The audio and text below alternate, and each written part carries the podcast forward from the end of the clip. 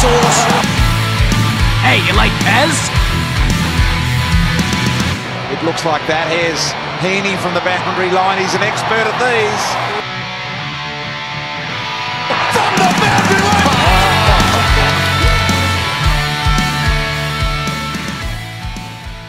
Hello and welcome to the Behind the Boundary podcast. I'm your host, Pez.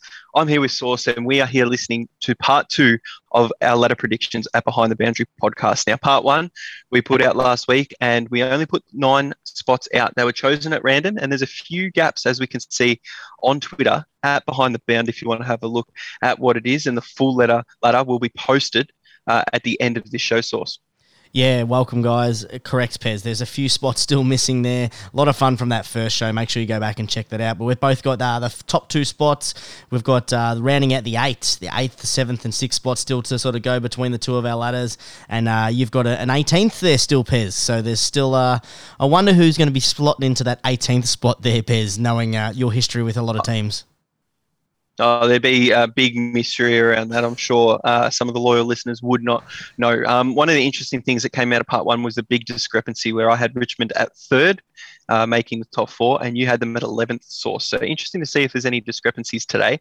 Let's get straight into it. Nine teams to get through. The first team we'll go through is GWS. Now, in 2021, GWS finished seventh. So they played in the finals, they won 11 games, they lost 10, and they drew one. Now, they didn't do too much uh, in the offseason with all their assets. They did do some re signings uh, with Kelly recently and things like that. So they have uh, got Jarrod Brander from the West Coast Eagles. So he's come across. So he'll be an addition, I'm sure, into their 22. And their injuries at the moment, you've got, uh, well, or suspensions really. Toby Greene to round six, Braydon Preuss, uh, he's suspended until round two, and Sproul's got a shoulder three to four months. Brent Daniels also four months as well. Uh, and Buckley's got his ACL, so he's he's due for mid-season. But uh, Toby Greene is the big loss there, uh, back in round six because he got the extended suspension for contact with the umpire during that elimination final source. Yeah, it's really disappointing for the Giants to start their 2022 campaign with their, their captain uh, out. Toby Greene, as you know, is an absolute superstar, and he's definitely the barometer, despite what some people say in GWS. He's definitely the GWS's barometer. I found I found GWS really tough, Pez. Um, you know, fans of the show will know that they've been a sort of a love hate relationship for us over the last couple of years, but after watching them last year and the way they sort of finished up, so they finished seventh, as you said, and they had a win over the Swans in the qualifying final. They probably got the Swans, you know, who were probably the season probably went a little bit long for the Swans last year. Uh, they were the sort of first sort of finals campaign you expect the uh, Giants experience to, to go through. So that's a tick for them. But is it a real tick? They had a, a game against Geelong, which realistically no one could win in that qualifying final. Uh, so really, really disappointing um, for, for the Giants to finish off that after a really, really slow start to the season. I think that they're going to continue on uh, this year. No, Toby Greene is really, really, really pivotal for them. Um, not till around five, but I can't see them fixing the, the main deficit last year. Last year, we continually talked about how they have a lot of talent, but no game plan. They are inconsistent, and it's it's actually really hard to watch football at the times. They have a real sort of me, me, me mentality, and not a we mentality. They don't. I don't know why they're not using a range of their different uh, their their skill sets. You know, every year a team drops out of the eight, and I think GWS this year is the really easy one to put them dropping out, Pez, because no Toby Greene. Um, you've got a range of different players who are sort of you know inconsistent.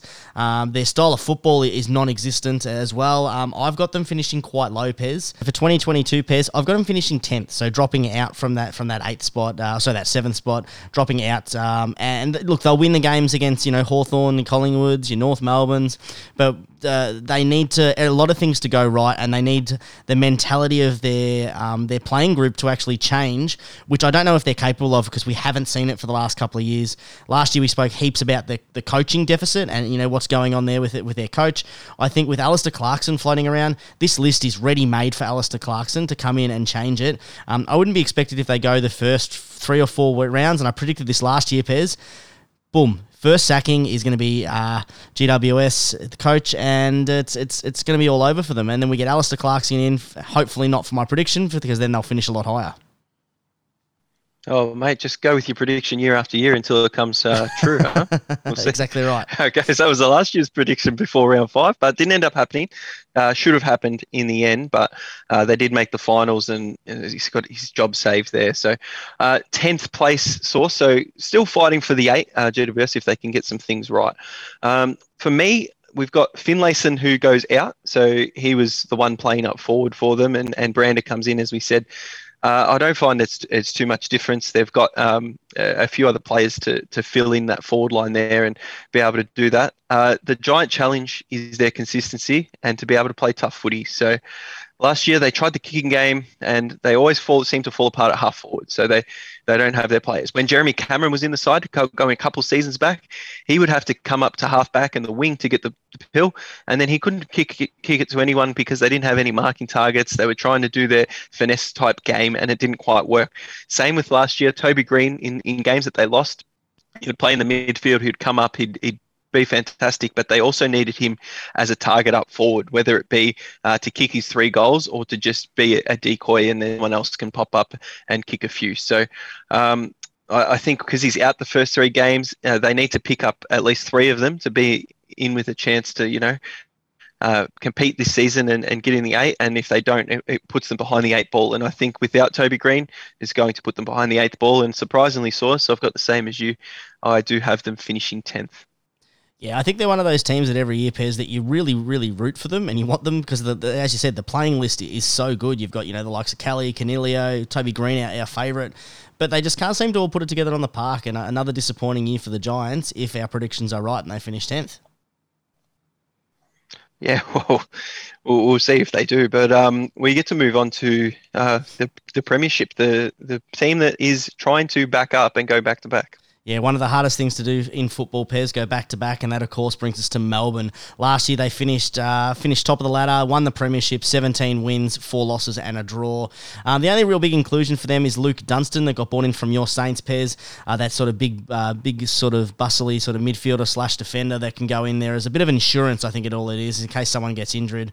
Uh, in, in terms of injuries as well, they're looking pretty uh, pretty pretty healthy going in. You know, Christian Salem will have be a test for round one. Michael Hibberd um, sort of will come up a bit sore after his practice game. Same with Steven May, but otherwise they are ready, uh, cherry ripe for the for the season opener on the Wednesday night. Pez.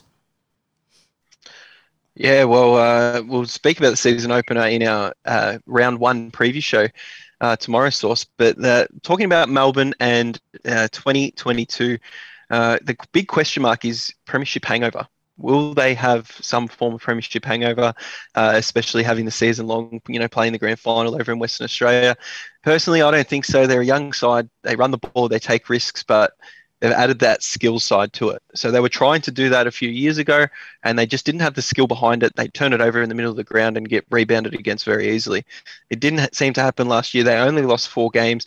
They were able to turn it on uh, at the drop of a hat. You got Oliver in there. You got Petracca as the best player in the competition he can come out in a quarter and pretty much win you a game, as we saw in the grand final, the Norm Smith medalist. So, uh, the other question I've got is can other sides adapt and if the game is on the line, um, is there going to be anyone else that can step up like the Bull Petracca? I don't think there will be.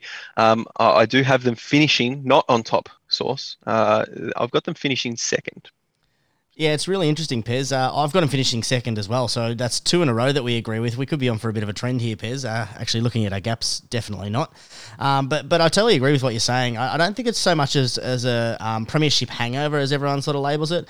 I think they go from you know, the hunting to being the hunted. And I think it's really tough to repeat. You know, you're going from, you know, each week where you've got a 50 50 shot to now every team is planning for you. And, and they were, the, you know, one of the most dominant final performances in the second half of football that we've ever seen. They have an amazing list, and, you know, their game style is so heavily reliant on getting the football that they just beat you because they don't allow you to have the football.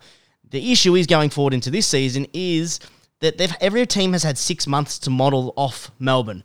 They've been watching Melbourne. They will get 18, sorry, 17 teams week in, week out that are going to beat them because they are the best team and they are the reigning premiers, and that can be really fatiguing. You look at, um, you know, I liken it a lot to like, you know, when you go through to the NBA season, when Golden State, after they won that first one and that second one, they sort of just coasted along. They lost games they needed to lose, they won games, but then it came into finals mode and boom, they turned it on. And I think that's what's going to happen is that Melbourne, they're going to do enough to be able to get that top two spot you know, first or second. They'll be thereabouts. They'll drop a couple of games that they shouldn't. They'll be, um, you know, experimenting a range of different things. But most weeks, everyone is going to be targeting them. In saying that, Pez, they are easily easily the best list. They they don't really have many. Um, deficits. They've got an amazing, you know, number one ruckman. They've got an elite midfield. They've got, I think, looked at you know Robbo's top fifty. They've got five, eh, sorry, three in the top five players in Gawn, Oliver, and um, Petracca. And then, you know, the only real deficit they've got is sort of that forward line with, with Tom McDonald, but their back line is strong. They've got a lot of outside runners. They've got a lot of things that they're going well. You know, outside of injuries and that fatigue aspect, I can't see them, um, you know, losing too many games. That's why I've got them finishing second. Just there'll be a lot closer games. There'll be a lot of fatigue coming in and not going through that season, uh, as everyone thinks, I think, you know, going through undefeated. But uh, I think that there, there's a lot of teams around that got better. They are being the hunted, though, Pairs, and it's a big difference. Hey, what's going on? We had uh, nine teams last week. We didn't have them in the same spot. We start with the first two, and we got them in the same spot right off the bank. Um, the next one won't be because you've already declared your wooden spoon. I'm pretty sure last week uh, source. But this team, uh, one of my favourite teams to talk about on Behind the Boundary podcast is uh, North. So North Melbourne go from Melbourne, who finished first, to North, who finished 18th. They they got another wooden spoon. Uh, they only won four games. They did have a draw, lost 17th. So they're complete opposite of Melbourne. Uh, I'm going to say some positive things about North though. So uh, those listeners, I hope they haven't tuned out. Source, we've got some pretty good recruits. Callum Coleman from Richmond, the, the young forward up there. So I think he comes in, he's going to do very well. They got Hugh Greenwood uh, off a, I guess, a Gold Coast error because he is a tackling machine. You put him in the midfield, he's a big body. Uh, I think he'll do really well uh, in the North Melbourne colours there. And then Tom, 10 goal Tommy uh, from Adelaide Crows, he was going to be retired by Adelaide. So he, he's going to come in and offer something that link between half forward and the forward line. And their number one pick, Jason Horne-Francis, he, he looks uh, impressive uh, needs to get his kicking boots on and uh, kick some more goals. But they, they, have done really, really well. There's four players that will slot into their best 22, and uh, I'm very happy to see that. You've got some injuries. Um, Zurhaar soreness before run, he'll be fine. Uh, and Ben Cunnington, unfortunately, the, the reoccurrence of testicular cancer, so indefinitely out. Uh, and when your best player of the last what, five years is indefinitely out, you, you're going to struggle a bit, even with your recruit source. Yeah, you're right. And it's a real. Um it's a real deficit for, for North to start the season without uh, their leader and, as you said, their best player for the for the next for the last couple of years.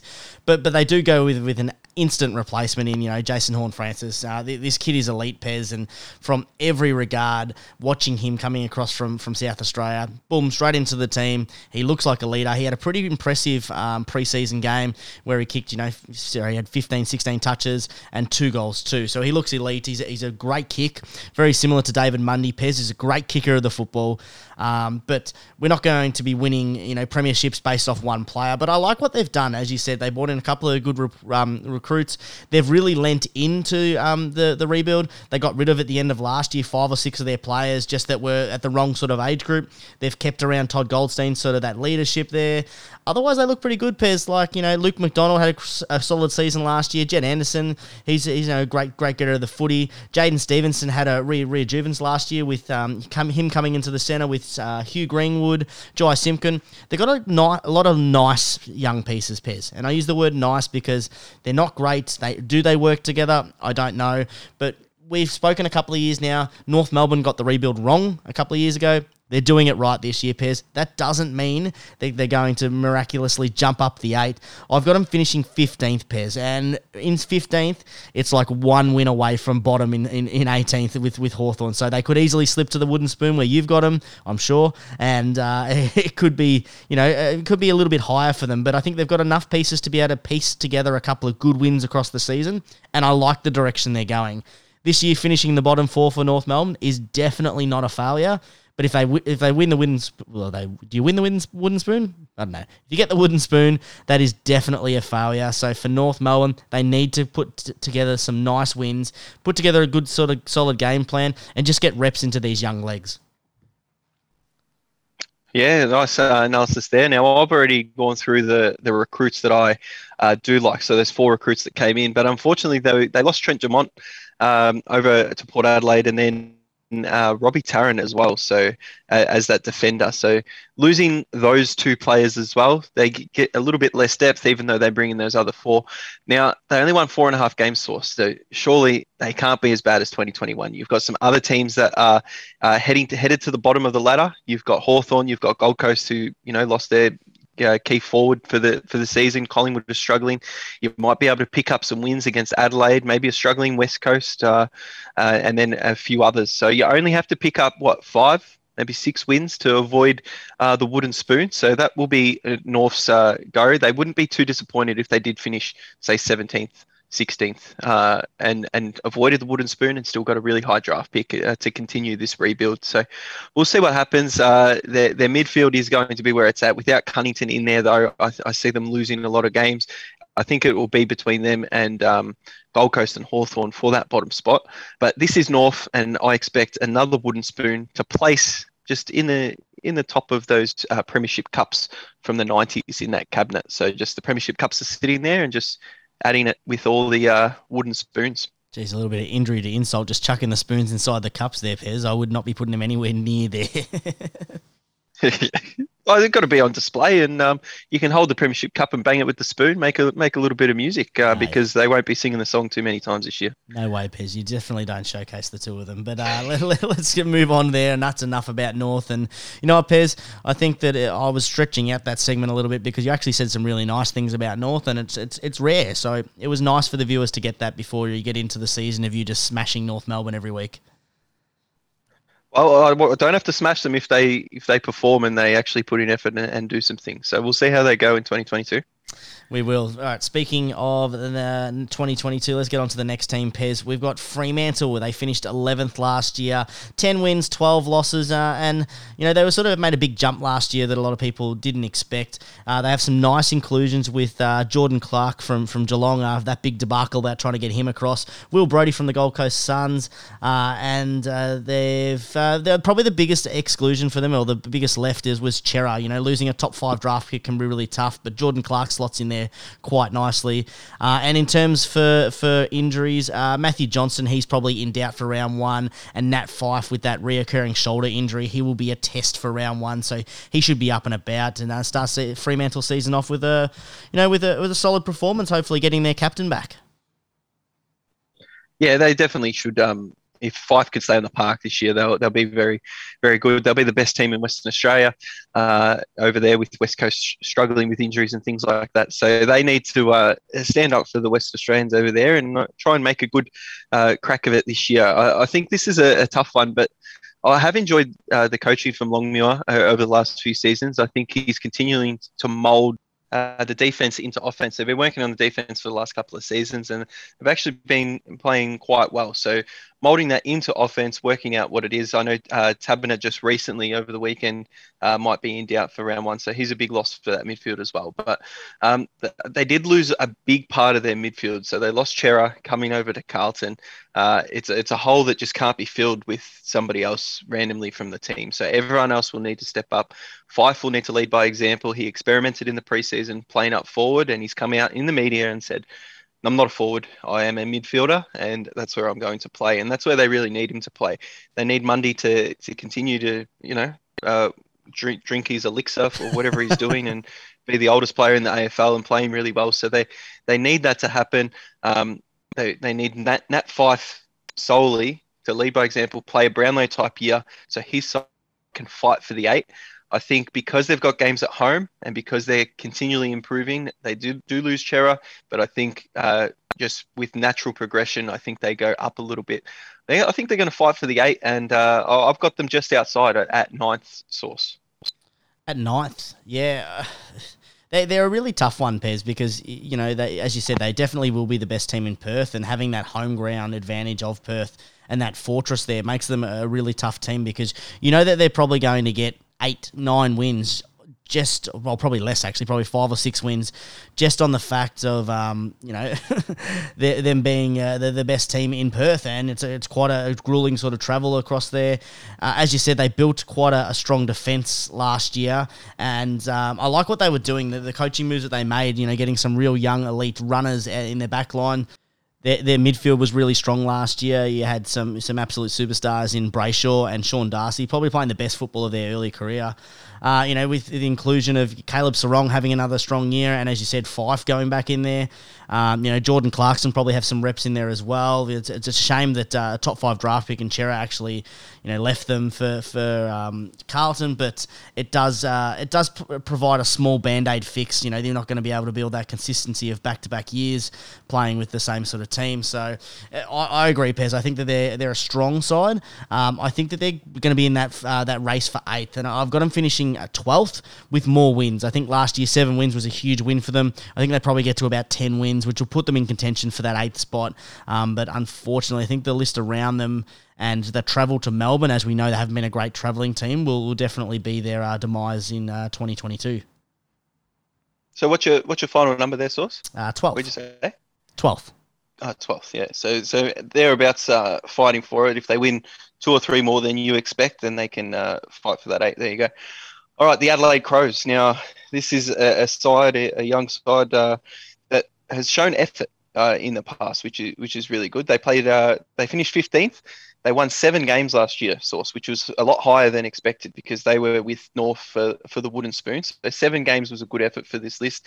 They lost 15. They add uh, the left foot uh, Jordan Dawson from the Sydney Swans, who come out of the back line from Adelaide, uh, and they might need to be more attacking when they come off the half back line if they're they're bringing Jordan Dawson in. So a little bit of uh, changing up.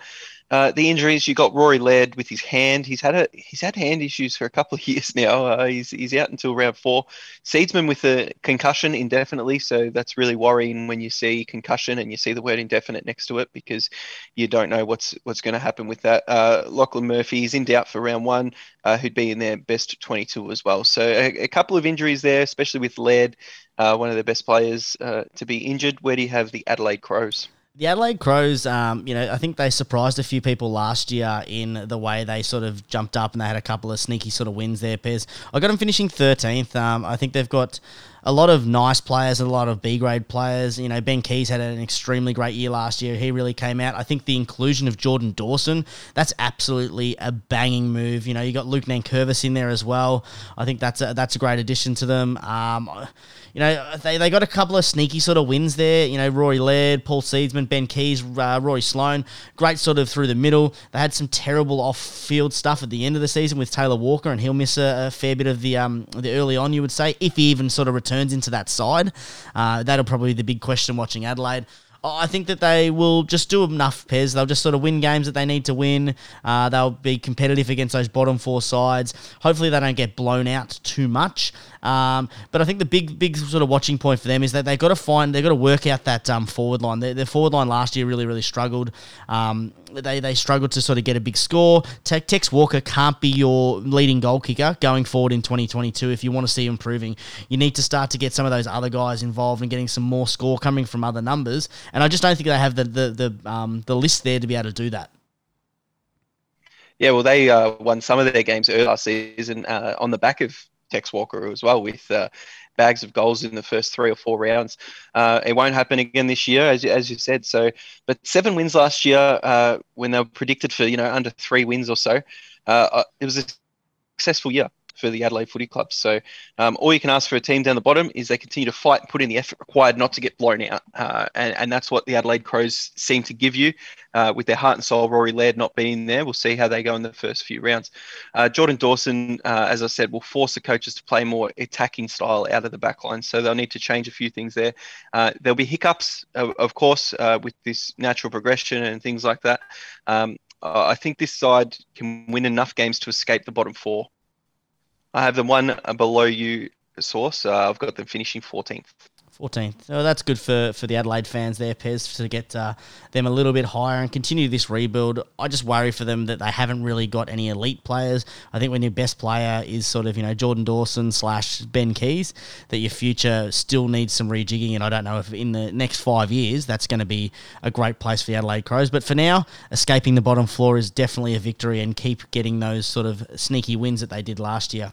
All right, on to uh, you know the big big talking point of the off-season pairs. There are a lot of people that are extremely high on Essendon. I'm very excited to hear your thoughts about the Essendon Bombers. Last year they finished eight wins, eleven loss. Sorry, they finished eighth with eleven wins and eleven losses.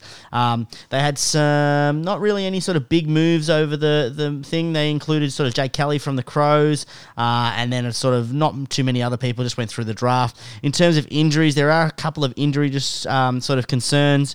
Uh, Jake Stringer with that groin, he most likely will be out for round one. He says that he's going to get up and play, but you know, with a groin, it could be 50 50. Anthony McDonald-Tipungwuti, he's out indefinitely for the moment with some personal um, stuff that's going on over the break. And Michael Hurley with that hip, he's also indefinite for the season of 2022. So, a couple of big names in those injury column pairs for, uh, you know, a lot of people have extreme highly expectations for the Bombers. What about you? Yeah, uh, this is probably my most controversial one, uh, which I'm sure you're happy to hear that source because uh, I, I, actually really struggle any year to rate the the Essendon list, and uh, I think they've got some some good young players coming in. Definitely, they've got Jake Stringer who who could be an absolute gun. Uh, Harry Jones, uh, Archie Perkins are forward as well. Um, I'm not as high on Nik Cox as a, a, lot of people are. I think he goes missing a lot as, as a young player. Um, needs needs to come back in. Uh, and Jordan Ridley down back is really really good now. Last year you had Darcy Parish reach another level. Uh, you got Andy McGrath who's continuing to to rise. You had a disappointing year from say Dylan Shiel and Devon Smith who they're meant to be the absolute superstars in, in their source. You got Zach Merrett who always does his thing. Uh, I don't think has uh, massive impact on the game, but I, I think they uh, really struggled. They had Nick Hind play out of his skin last year and run the ball and, and kick the ball, and they finished in the eight. Uh, but I'm, I'm not too sure. So they, are finalists from last year, and the Essendon fans are going to ridicule me for saying this, but um, I, I, find it hard to rate this list really, really highly. Um, Hurley and Tipper, we don't know, you know, when they're really coming back in. Uh, Hurley with that hip infection. Um, let's see if they can they can fly above 12th and, and prove me wrong, Source. Uh, all the way down at 12th for the wow, you, fans there. Oh, wow, you've got them dropping out of the eight and heading down four spots. That's that's pretty big, Pez. Yeah, I just don't know what it is uh, with Essendon. I, I think um, I just think there's other sides that, that are better than them, and uh, Essendon have come out and they play, you know, 20, 25 minutes of pretty good footy, and they, you know, pile on a few goals. But I just think other sides can work them out, and um, the disappointing elimination final last last year against the Western Bulldogs and down in Tasmania.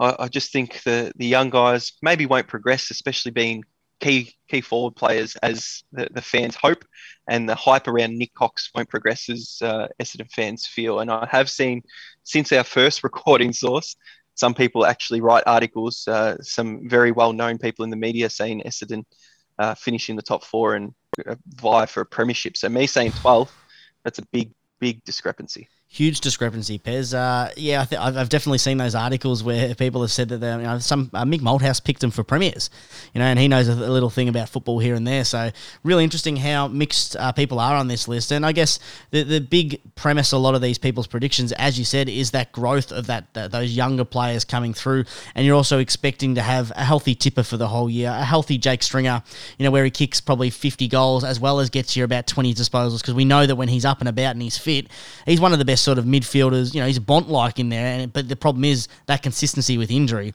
Um, I've got him finishing a bit higher, but you know, it, it's one of those things that Essendon has easily the hardest fixture for the year. So obviously finishing the top eight, we know the AFL does that sort of fixture swap around where they have, um, you know, they play a lot more of the top sides. They have got, um, you know, being a big name, they play those games against, you know, Essendon and Carlton and Richmond, and those the three of those teams got better. Like so that that's the big thing. You know, Collingwood still down the bottom, but they did get better, and, and you know they know where the ladder positions are for those games that they don't actually matter. They've got a heap of um, midfield depth pairs, and that's going to be also a bit of a problem for for for um, Essendon is how strong they are in that midfield. You got sort of you know Jake Jake Stringer uh, when he when he's playing up and about, he, he sort of fits in there. You've got Parish uh, as well as being you know an absolute uh, match winner, but he also took a jump last year that no one expected. So this year teams are going to be planning for him. Uh, but they've also got, you know, the likes of Merrett, McGrath, Devon Smith, Dylan Shiel, and they've still got to find room for, for Jye Caldwell, the, the recruit from GWS, to get in there, and Cole Langford as well. So I think that there is some moves to be made that can get all those boys into the side and they can have a really successful season in saying that, it sounds like I'm, I'm speaking like you, Pez, and saying they're dropping out. I think that they're, they're, they're strong enough in that midfield, and I like the way that they played football. I think last year against the Doggies, they should have beaten the Doggies, and I think they played that game nine out of ten times. They actually beat the Doggies in that, that final. They win that first final, and they're through. And then they probably, you know, they probably sneak sneak in into a to a prelim final against Brisbane, and they probably can make a little bit more noise. And, and people are talking a little bit more highly touted, and we actually get to see this talent on the park and how good they can be. I've got them finishing six, and I think last year I had them finishing six as well, and they, they snuck into the eighth.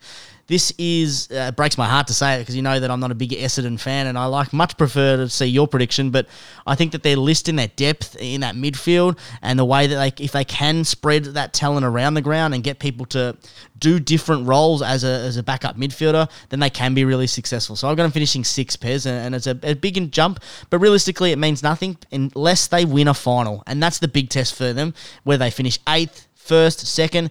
Their big test is to win a final. And as soon as they win that final, we could see the floodgates open.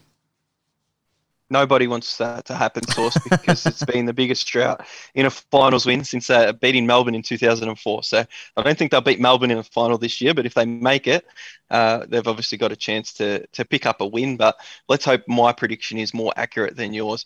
Um, when you were saying that the Essendon could have beaten the Bulldogs, interesting um, on the the NBA's on the TV in the background source, and you got the Phoenix Suns beating the Lakers at the moment, and just a little bit of halftime stuff that they do on the NBA. They've got PetSmart, and they've got a little race with uh, these little dogs. They're not quite bulldogs, but um, the dog just decided to piss all over the floor. So um, I thought that was that was mentionable. They're going to have to clean that up, or ankles will roll.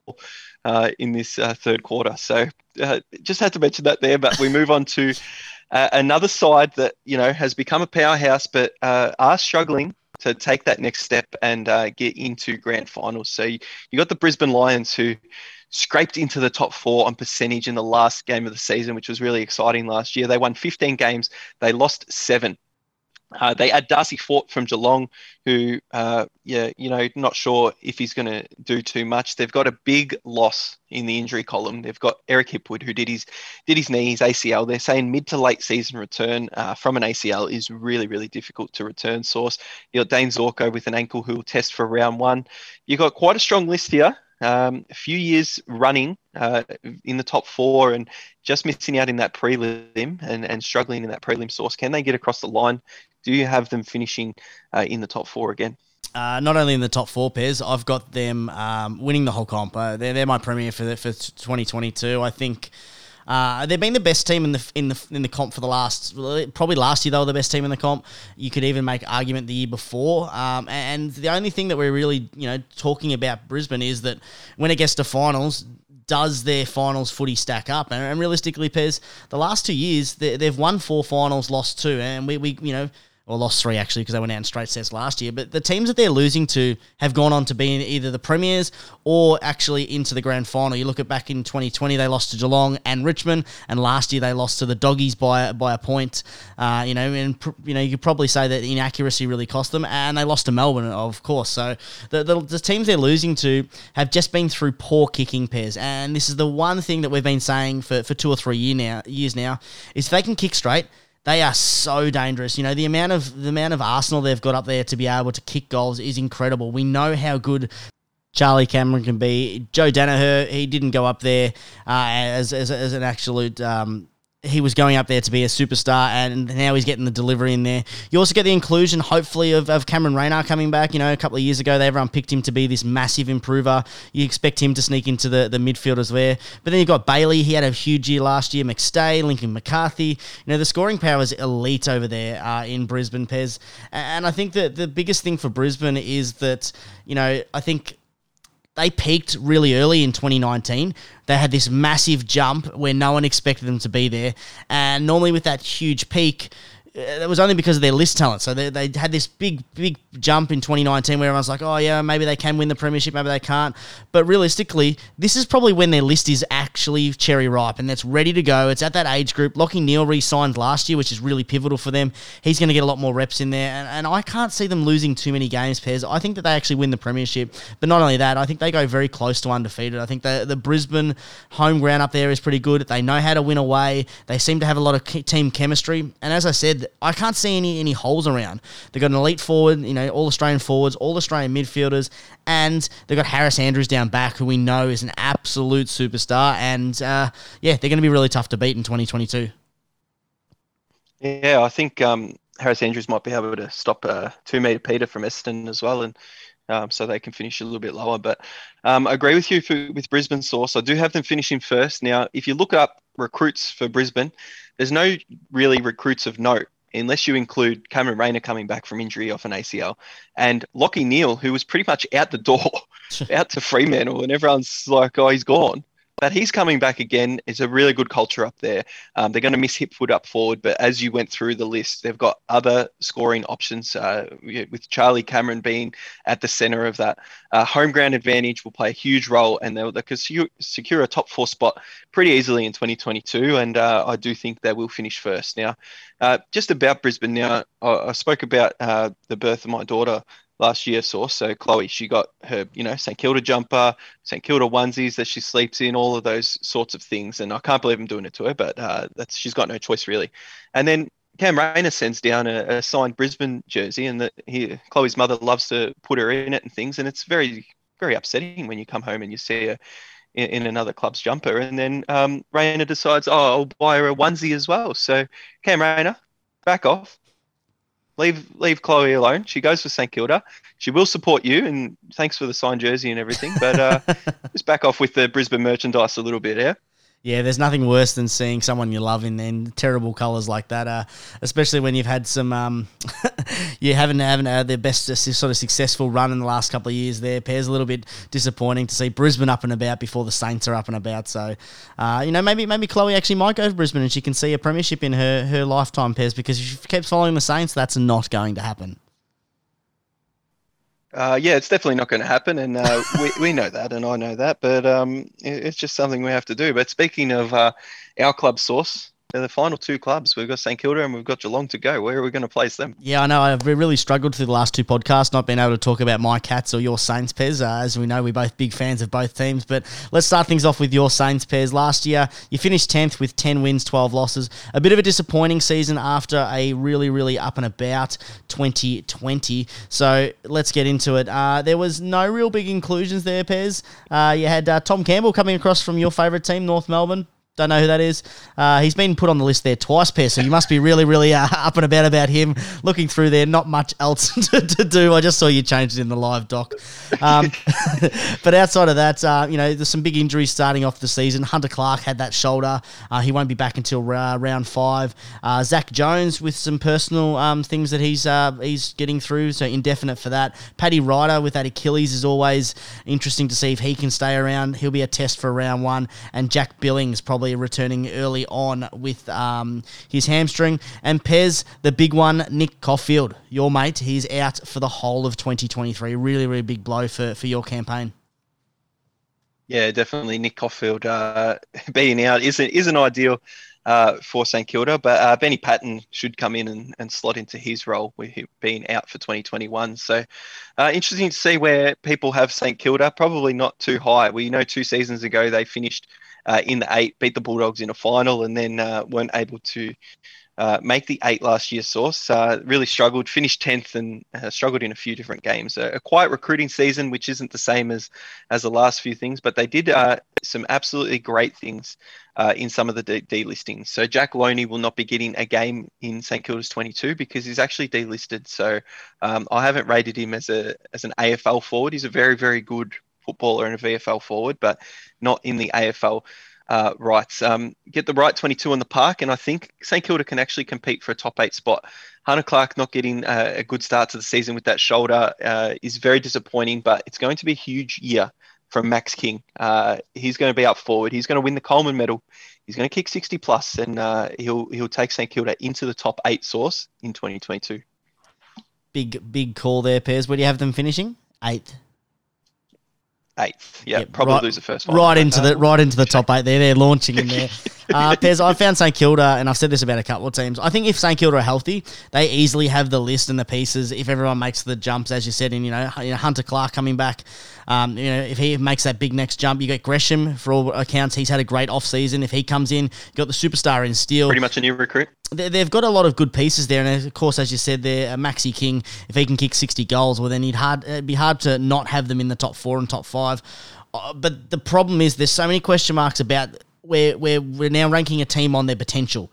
You know, if, if the last couple of years we've seen bits and pieces. They all need to put it together. I've got a few question marks about their sort of ruck, uh, their ruck combinations in Marshall and Ryder, and if they can get on the park for the for the same sort of time and you know actually put that together. Because when Ryder's there, for even how old he is, you know, 34, 35, he, he's amazing. He tended, you know, when he plays, he attends the the most centre bounces around, and he's a pivotal part of how they get the football in there.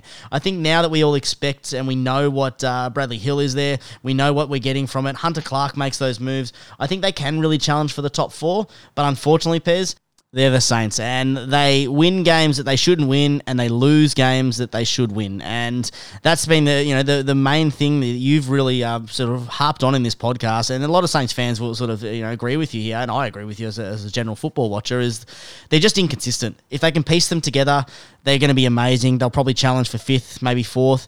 But uh, if everything pans out the way that they have uh, the last two seasons and those players don't make those jumps, or even if they do make that jump and they don't consistently do it, then I've got them finishing ninth and just missing out, Pez. But as I said, anything can happen from that, you know, five down to 12. Um, I think they're all chances of making the eight. And for your sake and for the, the you know, the listeners, Pez, I hope that uh, they uh, my prediction's right and they finish ninth. uh, I think um, you bring a really good point. He's Paddy Ryder? He's a big key because if he stays on the park, he's one of the best tap ruckmen I've seen uh, in my football watching career. So uh, if he can stay on the park and play, you know, 15 to 16 games during the season, that it'll go well for them to making the finals.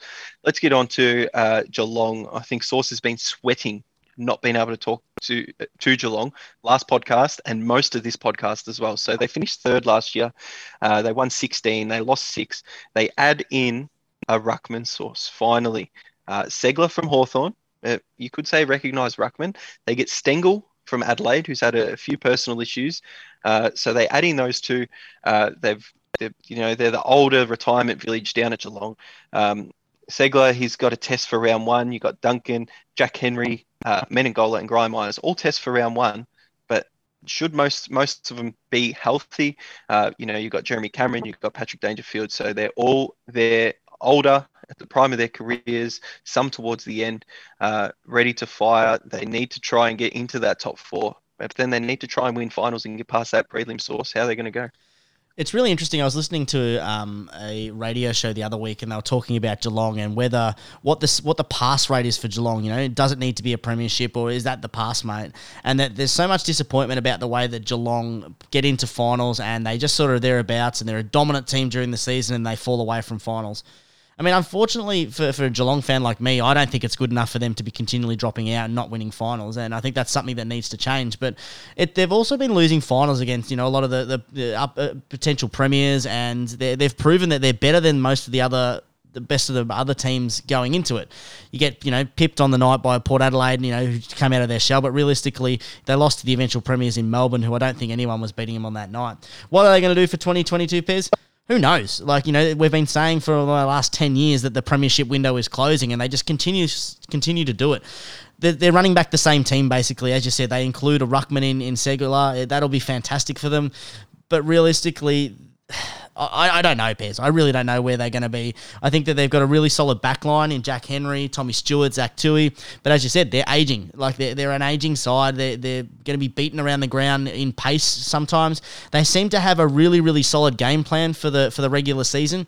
Can they take that into the next to the to the next you know stage and make it a finals uh, game plan? Maybe. Or is Scott actually going to in his last year of his contract going to make some radical changes and try and win that premiership that he's been sort of searching for, except for the one that was gifted gifted to him in his first year. It's really interesting. I don't know what's going to happen. I've got them finishing seventh. I think that they win games down at the Cattery that they need to win. They'll challenge against a couple of sides. I think that they'll beat Essendon in round one only because they've got a couple of injuries and they're a little bit depleted going in there. We play them later in the year. We'll probably lose that game. So I think that you know we'll get we'll get a couple of wins that we shouldn't really get. Um, but I've got them finishing seventh, and the premiership window realistically is closing. Uh, I'd like to see some of these young kids make some decent moves this year and make those next progressions. But the only real positive I think that is there is that Tom Hawkins and Jeremy Cameron, the, the two headed monster. Do you know last year they kicked 100 goals Pez between them? Think how much footy Jeremy Cameron won, and that's including finals. But they kicked 100 goals. If they can do that again, then of course they're going to be a top eight side. So seventh me Pez, but I'm not really sure.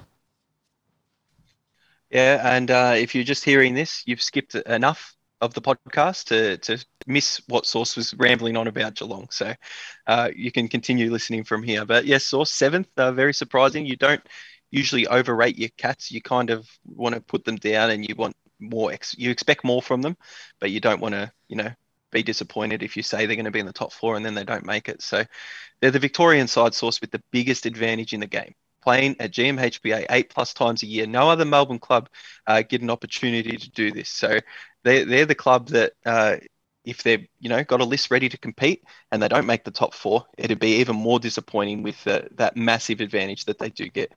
An average age of 20, 25.7 being the most in the AFL. Uh, 96 games on average played as well, which is closing in on 100, easily the most uh, in the AFL. They lost a bunch of fringe players, won't have a really huge effect. Uh, Scott didn't like Jordan Clark anyway. Um, a player coming in, uh, they might finally have a recognised ruckman, and their midfield will be very thankful in 2022. I mentioned uh, Stengel. I think he can make a difference up forward. Uh, just needs to keep the partying behind closed doors, which I'm sure the old folks at uh, Park will be able to guide him through that and, and help him along. Uh, a couple of pubs, you know, rooms behind closed doors where he can keep the party in there and not get not get in the press and not wander wander the streets. Uh, and even if they do, the cops down at Geelong might just turn a turn a blind eye uh, down in that down in that town. So uh, Geelong, you know, they've got that impressive list. They've got those players. If they keep them on the park, I think they finish in the top four. I've got the finishing fourth source. Uh, I, I, don't know how they will go.